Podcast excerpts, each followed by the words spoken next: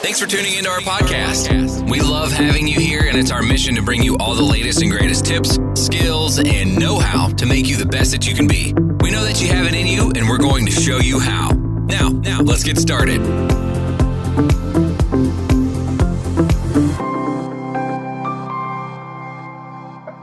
All right. Hey, Nate. How you going, my man? Good, mate. Good. Awesome, brother. All right. So we're here today with Nate Alley, Nate the Builder from Sentinel Homes in Hamilton. Kia ora and welcome, bro. Thanks, matey. Good to be here. Awesome, my man. So can you tell us a little bit about your, your background, business perspective, and also before business, what made you decide to get into building, etc.? Yeah, cool. So um, I'm Nate Alley. I grew up in a small town called Tokoroa in the South Waikato.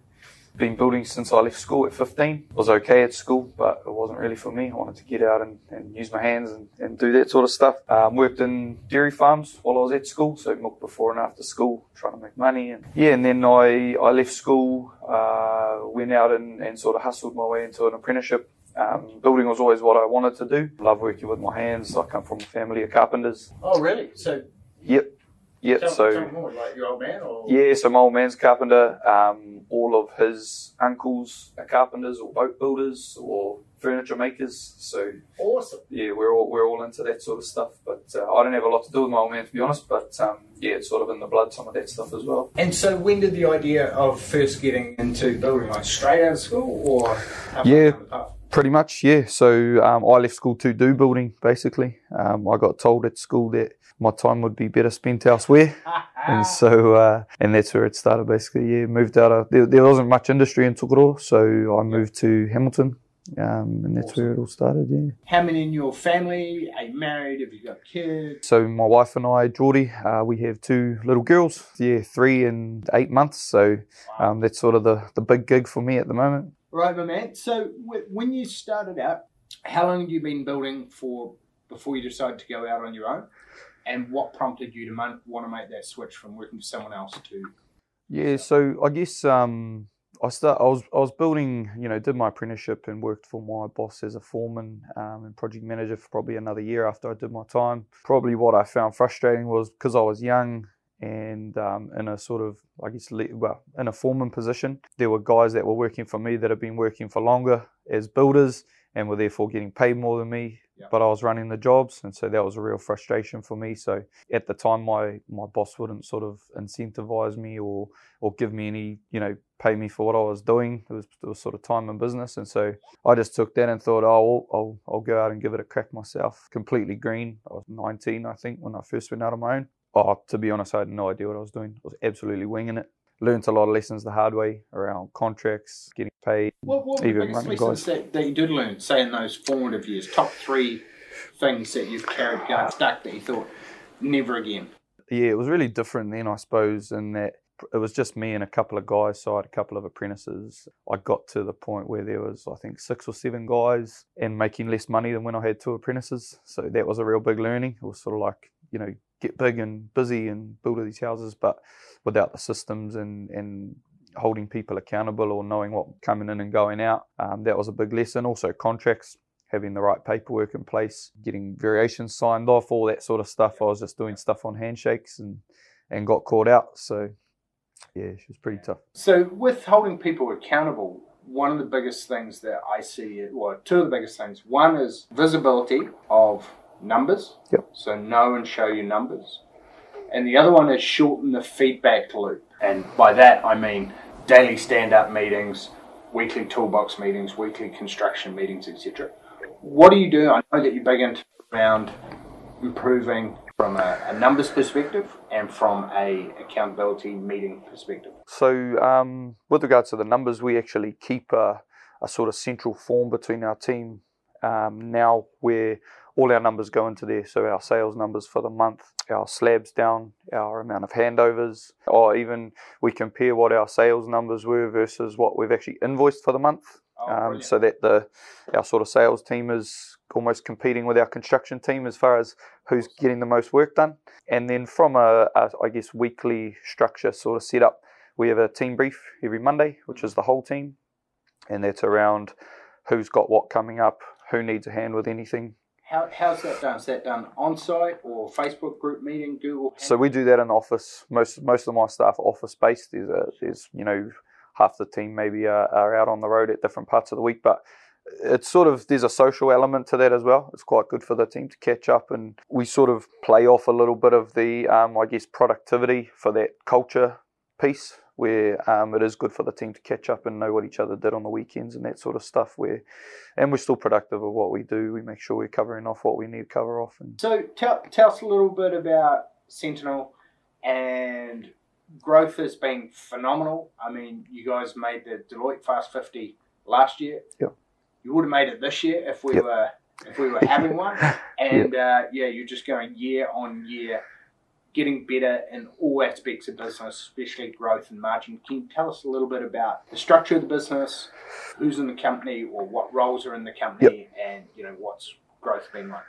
Yeah, cool. So at the moment, I guess my role has gone from, you know, five years ago, I was the QS, the project manager, doing sales, doing all of that sort of stuff. And, and over time, that's shifted to where now, now my role is general manager, um, and I have the help of an advisory board as well day to day, I guess I do get to work on the business and I get involved in a bit of HR stuff and just uh, making sure the team's performing. Under me, I have I've split the team into two, and so we call it an opportunity team and a delivery team. So the opportunities team is team's goal is to provide the opportunity to the delivery team to deliver, and the delivery team's goal is to deliver to get the opportunity back in the pipeline. And so, so you essentially have sales and marketing.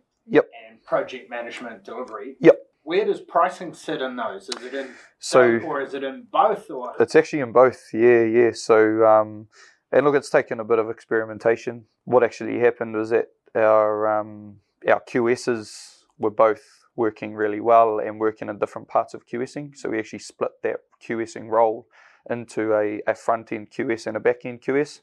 So the front end QS sets the sale price, provides that job to the back end QS who does think, you know, that's the purchase ordering, back costing. Yep. Up here's the front end pricing and um, preliminary pricing, pricing of drafted plans and that sort of stuff. Awesome. And how are you getting visibility of those numbers and how are you tracking them? Do you have software, in-house software, or yeah, so project management software, or how are you doing? Yeah, so both. So our accounting package looks after our back back costing. So that's where our um, all of our invoicing is done, all of our purchase ordering, and therefore our back costing reports come out of that. Be a leader. Yeah, yeah. Be the result. yeah. So, in terms of results, I mean, you guys have had some phenomenal growth. Yep. Uh, can you talk us through what top line has has done over, say, the last five years, where you're at now, and, and where you want to go to? Yeah, so obviously started from scratch. Um, you know, when we first set up, it was a goal to sell. You know, I think we were looking to do six houses and three million in the first first twelve months. Mm-hmm. Was something we just just got to, and the growth's been fairly steady over that time. Although at the moment sales are going pretty crazy, mm. which is awesome. So we did 15 million in revenue last year, and our margins have been slowly getting better and better. Just like I've said to you earlier, funding a bit of growth, same time as learning a few lessons as well. But yeah, that's where we're sitting at the moment. And and what's your target? Where where do you want to end up this year and beyond? Yeah, so like to be doing. I mean, the goal for this year was 18 million, but it looks like we're going to do that by Christmas, which will be awesome. Yeah, so we're pretty happy with that. Look at you know we could we could be looking up around that 25 mark, which would be insane. And awesome. Um, yeah, a funny one because it was a bit of a pipe dream. Eh, you sort of think yeah. of it as a pipe dream, but then breaking it down into those systems and actually putting the wheels in motion to make that thing happen so that it's it's not just a dream has has been a bit of fun. And yeah look long term I've been very clear with my team I guess um you know business side of it and, and the making money is important but I want to be doing it for a long time as well. Like you know I've, I've said to my team I don't want to build 50 houses if we can only build 30 of them really really well. I would much rather um, but then you know on the other hand I'm happy to build 100 houses if we can build them all really really well. So it says the sales are growing it's making sure that delivery can deliver and then potentially consolidating as we go and, and which is an interesting thing because you do a wide mix you do a mix of work from some architectural high-end yep. build design and build some yep. i guess iwi work to yep. government work to basically things housing plans basically straight off the plans how do you juggle that and can you talk a little bit to you know what what are the things to take into account which, with those with deciding what to focus on? Yeah, look, uh, probably a real, what's been a real balancing act is because we're doing some of that sort of high end architectural, when people see that you're doing that, they gravitate towards it. And then if they see that you're doing investor builds, you know, brick and tile duplexes, people think that that's what you do. So for us, it's been about really trying to make sure that the quality is consistent uh, no matter what we're building. We are predominantly a mid market family home builder, yep. and that's where we want to stay. And so, with our marketing and our brand positioning, it's all centered around that end of the market. But then we have the ability to to build whatever we want, basically. So you, you mentioned on there like tracking quality is, is, critical. How do you actually go about doing that? Like, what do you track? Yep. And how do you report it back with the team? I guess to start from the start, being a builder by trade, that, that's something that's really important to me. And so I know that as a builder, when I walk into a house, there's things that I'll see that Joe Public won't see, but that doesn't mean it's okay to still deliver something that you're not happy with yourself. And so we do. It's, ba- it's basically checklists, hey. And awesome. in short, it's um, so we have a couple of hundred items that we're checking over per house, and and mm-hmm. some of them are compliance. So it's not, you know, it's not necessarily all about the quality. It's it's about making sure that the boxes are ticked in terms of yep. we've got a spec for we might have a spec for under tile heating on one in every ten houses or something like that.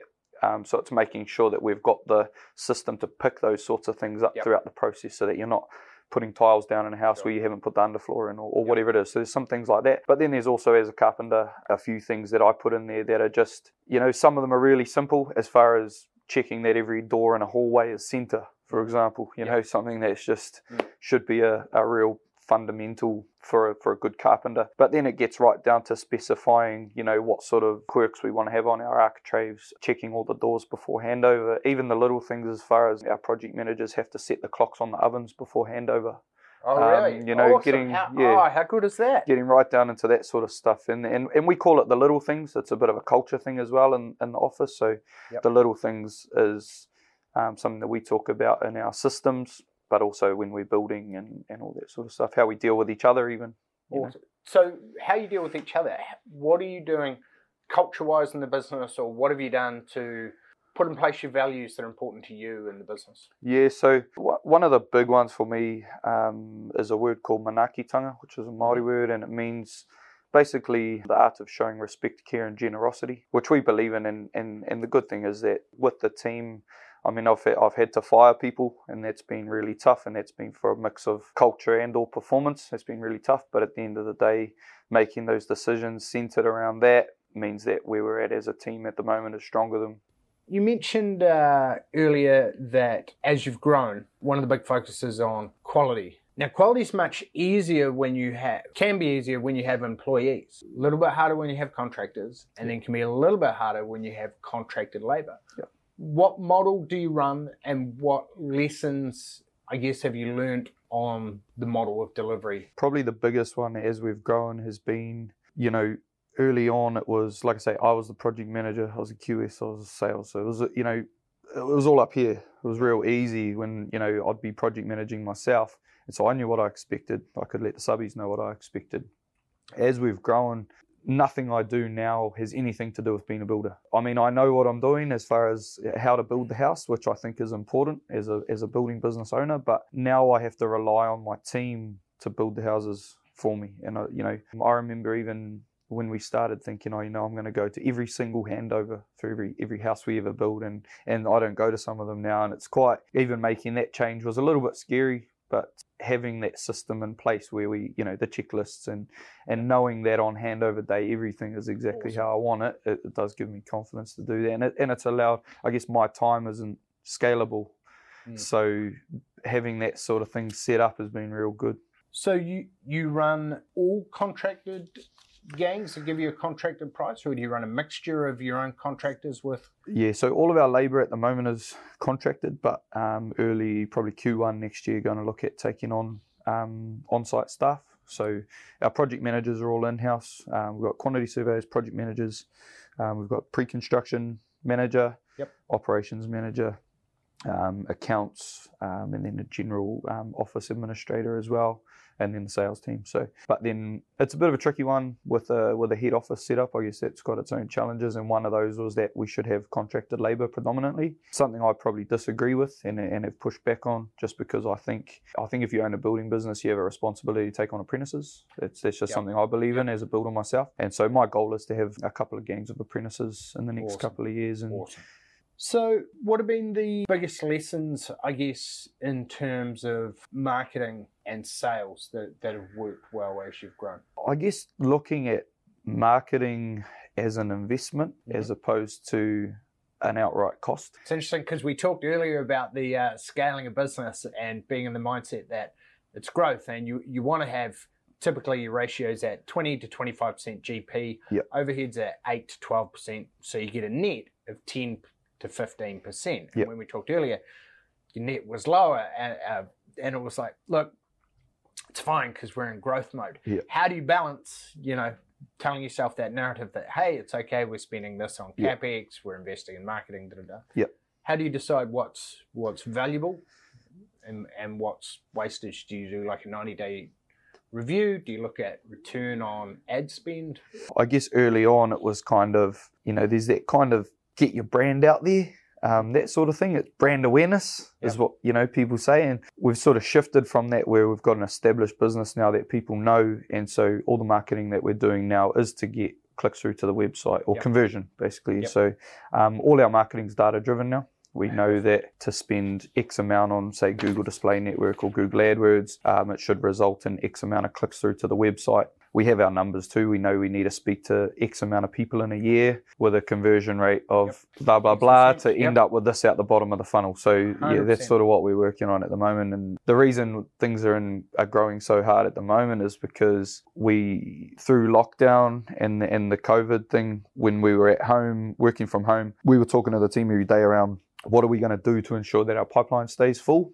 And so we've implemented all of that stuff, but the market has also gone like that, and Yeah. so it's meant that Double not only that, and it's yeah, and and the and it's I guess gives you confidence that the numbers don't lie because we're speaking to X amount of people, and that percentage is dropping at the bottom. It's Yeah. just that because of the market, we're talking to twice as many people now, So and good. so we're selling twice as many. So it's you know it works. and how do you remunerate your sales pe- people? So they're commission only. Mhm. Yep. Um, Because we were talking earlier in, in our group, some people are doing it two percent, some at one and a half. Yep. Is it solely a flat percentage, or do they get more based on what they sell? So how's it? No, so we pay them a flat three percent, Mhm. um, and that's three percent on three percent on contract value, less the commission, so they don't get the commission on the commission Sure. if that sort of makes sense. But Okay. um, yeah, look, they they've had tough years. Like we've got a couple of them that are a couple of years, and the first year they had to fight really hard. Yeah, we we paid six figures to one of them a couple of months ago. Awesome. You know, it's like Happy days. yeah. And what what do you do to unwind, relax? I mean, you've got two young children, you're married, Yep. um, training obviously like a beast. Like how much how much weight do you drop? You've dropped a good ten kilos or Dropped something. about ten kegs. Yeah, yeah. Awesome. Yeah. So so talk to me a little bit, bit about that. What what do you do and how you're managing, you know, fitness time off for yourself and Yeah, look, I think over the last five years, the the mental health side of things, I know it's topical at the moment um, with all the coverage it gets on the media and stuff, but that's probably something where I've had to learn the hard way around getting pretty close to having a meltdown and, and that sort of thing, just working all hours, doing all sorts Yep. of stuff. And um, I, I learned pretty quickly that, you know, if I if I was feeling like I wasn't physically fit, it would just contribute really badly to to me you know, not functioning at a at a at the level I want to anyway. And so I know that if I'm not doing four or five gym sessions a week, then I'm not going to be running at 100%. Um, to unwind, fishing is my my thing. Fishing and hunting, I love, and so I try to do as much of that as possible. Um, and just hanging out with my kids, and even, you know, still working really hard. Like, I, and I don't think I'll ever stop working really hard. I love this game, and and I don't want to, you know, certainly not in the in the midterm. I don't have any goals of working any less really, but being more effective and um, even you know if I do have to do a little bit of work at night or something like that, I'll make sure I'm at home by five thirty so I can hang out with my kids Yep. because awesome. like I say, that's the big gig. Yeah. There's no point in having this really cool business if you don't have kids to hang out with. So. 100%. So, if you could have a giant billboard anywhere with anything on it, metaphorically speaking, getting a message out to millions, what would you have on it and Yeah. why? oh man, honestly, one of my mantras is it's just don't be a dick. Yeah. Honestly, man, it's it's something that I read in a book called Legacy by James Kerr, which is about the All Blacks and what the All Blacks bring into um, what what lessons from the All Blacks can translate into business and life, and and I think it's it's so simple, but you know, probably something in in our game is that anyone can become rich by being an asshole, basically, for want of a better term. But then at the end of the day, you're just a rich asshole. And Yeah. Yeah. you know, it's sort of, it, uh, yeah, and and I've seen it. I've seen it in different. Um, you know, I worked when I was um, working for myself as a as a labour only contractor. Worked for guys who were just trying to screw builders. Yeah. And I was like, man, I don't want to do that. You know, you want to. I think, yeah, it, it relates to a lot of things, but I think there's no reason in business why everyone can't win. Like 100%. we try and make sure that the outcome, you know, people talk about outcomes for clients and focusing on the client, but we sort of think that there's no point in, in building a house that your client's really stoked with or having a process that your client's really stoked with if your team hates it or vice versa, you know, um, and that goes right through to our subbies and their apprentices. There's no one that we treat different. We don't, you know, we want the subbies to be successful. Um, we want them to have successful businesses because only way we can be successful is if all of them are as well. So, Hundred percent. It's a great ideology to have. Yeah. We're massively into learning. We're we're a learning organisation. I do a truckload of reading, um, both audible and, and books as well. What would be the top three books that, that you've looked at or read in the past, you know, twelve months or so? Yep, yep. So, um, Extreme Ownership would be top of my list by Jocko Willink and, and Leif Babin. Yep. And that was just a game changer. Like the mantra that there's no bad teams, only bad leaders. Um, I love that. I think, Yeah, like with the know- Navy SEALs when they swapped them around, one Yeah, team man. wasn't performing. yeah, totally. It was just so good. It was real, real eye opener. Um, the book itself was really good to read as well, like in terms of a, a easy to read because there was the war stories and stuff like that. It was pretty hard out, but I think um, Are you a reader or a listener? You listening in Audible Oh. around, or are you reading? A little bit of both, eh? I- I actually I love picking up a book. Yep. It's just um, with kids and all that sort of stuff. It's pretty hard to Yeah. to read at the minute, but um, yeah, I think yeah that extreme ownership, the the stuff around even the dichotomy of leadership around you got to be real close to your team but not too close. You know, it's you read that and it's kind of like cool. It's not just me that thinks leadership in itself is really difficult because it is such a fine line. Yeah. Um, that was cool. The other one, I read a book called The Happiness Advantage, which was actually recommended out of um, Mhm.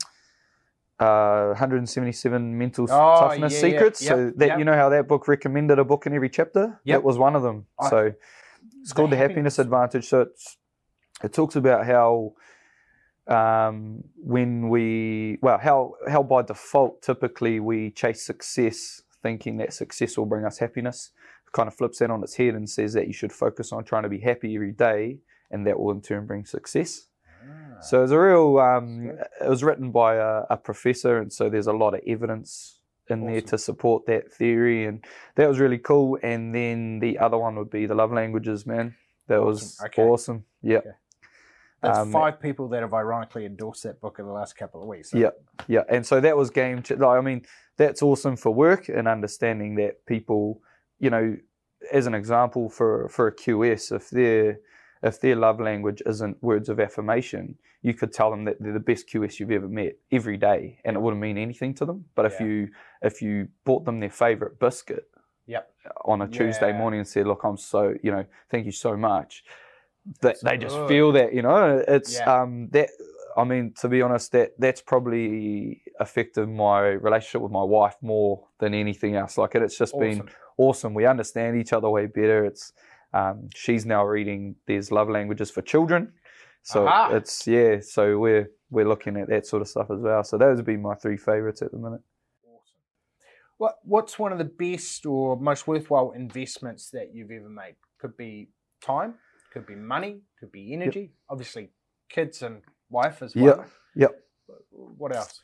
Oh, look, I, I sort of talked about it earlier. The the mental health thing is um, I can't probably preach it enough around looking after up here. It's sort of, you know, as a as a builder, you hit your thumb, you got a sore thumb, you need to do something about it, or you've got a Yep. bung leg and someone sees you limping and says go get help. But if you're you're hurting up here, or if you're struggling up there and you can't focus, or you know something's wrong, you need to do something about it. And it's yeah, I've learned a lot around that in the last couple of years, and that probably investing in so it is probably a time investment. Mhm. Um, So, so what do you do specifically? So, exercise, family stuff. We Yep. talked about big rocks. What are those Yep. other big rocks for you?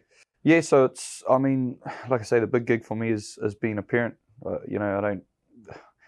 Yeah, having a having a successful business is nothing if I don't have good relationships with my kids. So it's making sure that every day I'm I'm being present with them.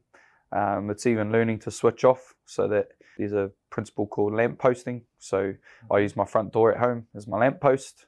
Um, when I walk in the front door, it's basically switching off. Works Oh, works out there. good. Homes in here. Um, and then I do the same when I get into work as well. So, um, you know, there's times where being out on site, uh, you know, you might you might have a disgruntled client or something like that that you've gone to deal with, and that can really drain everything out of you. But the front door to the office is the lamppost. Boom, I'm here now. I'm I'm I'm in my role here. So. Oh, that's good. I yeah, like that. I yeah, so it. that's that's a real good one, and I find that too. You know, uh, there was a period where I just couldn't switch off from work. So much was happening. Like I said, I was wearing lots of hats, sales, QSing, da da da da, and not being able to switch off from that was just real detrimental to to Yeah. everything basically. Um, and so learning some things like that has been real helpful. Hundred percent. What What have you become better at saying no to over the last five years? I think I've been a lot more selective with my time. You you you're sort of in a role as business owner where everyone wants a piece of you for something. I even find, you know, as our business has gotten bigger, sales reps wanting to sell you different products and and all that sort of stuff. And um, you know, we've got great relationships with all our existing suppliers, and and unless any of them give me a reason to need to look elsewhere, I, I like to stay quite loyal to them. Um, and so, you know, for me, spending an hour of my day talking to someone about this new door handle or something that I've got, I'm like, man, I'd rather spend that time with my kids. I, don't need to learn about this door handle. That's not Yep. that's not helping me achieve my goals. And so I have been much more selective with that, Awesome. Which is um, yeah, it's been it's been good. So when when you feel overwhelmed or unfocused, you've got so much on your plate, what do you do to get yourself back on track, or how, how do you go about that process? Yeah, it's it's if I if I recognise it, it's the first step, I suppose, knowing that oh geez, I'm struggling to focus here. I've got a bit bit much going on. Honestly, it's just going for a walk. I just get out of the office. Um, like the other day, it was actually hosing down in Hamilton. I still grabbed the umbrella and I just went for a walk, man. It was Awesome. you know just taking a breath and and then I have the gratitude piece, and then I have some um, some follow up stuff from leadership training that I've done in the past, which I just recap on once a week. So there's that. It's um, you know my pho- my office is full of photos of my girls and my family. So some it, it might even be just sitting back from the computer for for two minutes and just looking at my photos on the wall and Yep. Just zero out of it. Just yeah. Hundred percent, hundred percent. How how have you changed as a leader over the last five years? I can see just in the last twelve months. Yeah, man. Um, clearer, calmer, more focused. Yeah. More almost more resilient with resolute. What what would Yep. what would you say have been the biggest I think differences? Poor man, I guess you know, starting out in business, I didn't even know leadership was something that could be learnt. Probably, I sort of, you know, at, school, I was I was captain of rugby teams for no other reason than I was reasonably confident and, and was okay at rugby. You know, like it, that, that to me was like, oh yeah, you sort of born a born a leader. But then I, I suppose the more I've learned about it, and leadership PD is probably um, the thing I do the most of now when it when it comes to PD. Yep. It's something that I, I take really seriously, and PD so personal development. yeah, yeah, probably the understanding that you can't look after anyone else if you're not looking after yourself. So that was probably a real game changer for me. It was like to to get other people to to motivate other people to be their best. You got to be at your best yourself, and it's a real funny one. Every every sort of leadership training I've ever done, or every resource I've read, or whatever it might be, they all sort of come back to the same thing, and it's and it is being who you want to be Yep. to to Yep. then be able to inspire people to do either what you want them to do or, or that Yep. what they want to do. Like, Be the result, live in alignment with your values. Yep. I think Yep. are two, two of the biggest things. Yeah, and just being congruent with it, you know, like um, you, yeah, it's you can't, you know, you I've I've seen it before where you've got guys who talk about being honest and transparent. These are builders as well, and then they're out there playing up on their wives, or you know, it, Yep. it doesn't it doesn't marry up. And so, Mm. being that person that you you want to see in your team or you want to see out there is Yep. yeah, it's been Awesome, bro. Mm. Awesome.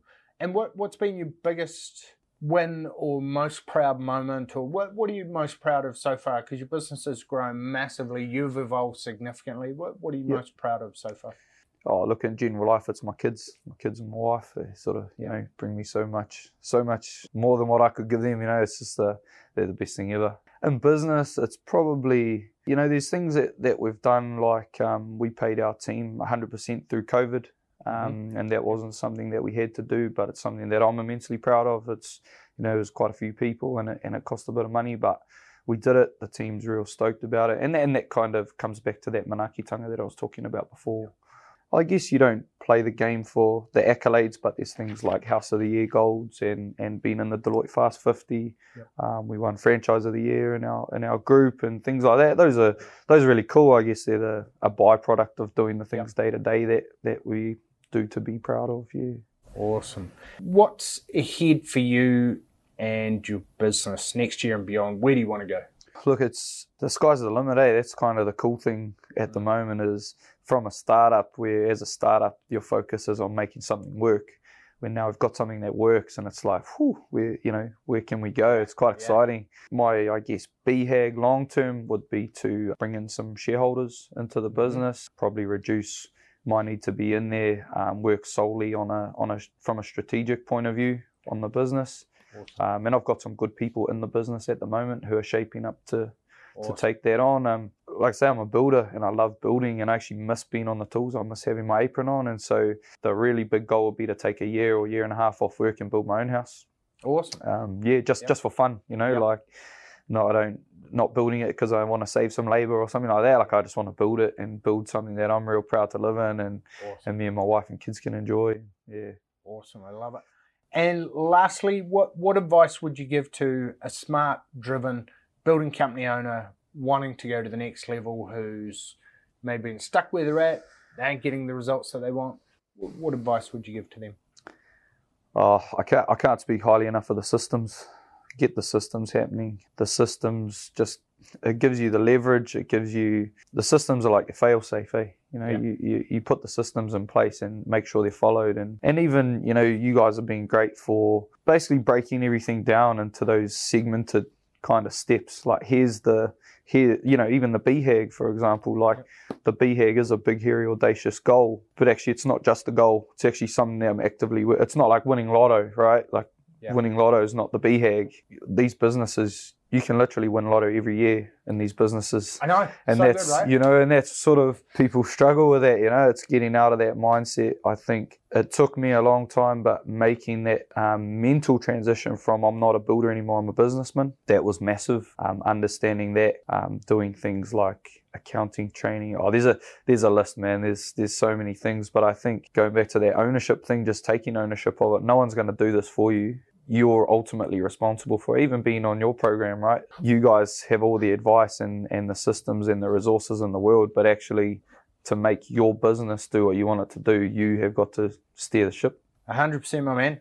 Dude, I am stoked with, I mean, you've evolved as a person, your business is growing massively, but I think it's the person you're becoming that I Hmm. like seeing the most and just, I love seeing the journey that you're on, bro. Thanks, I'm man. proud to uh, call you friend. Appreciate it, man. See you, great man. Thanks Awesome. for uh, taking the time today and uh, sharing your journey. Cheers, mate. Appreciate it. Appreciate it, Awesome, mate. my man. Thanks, eh?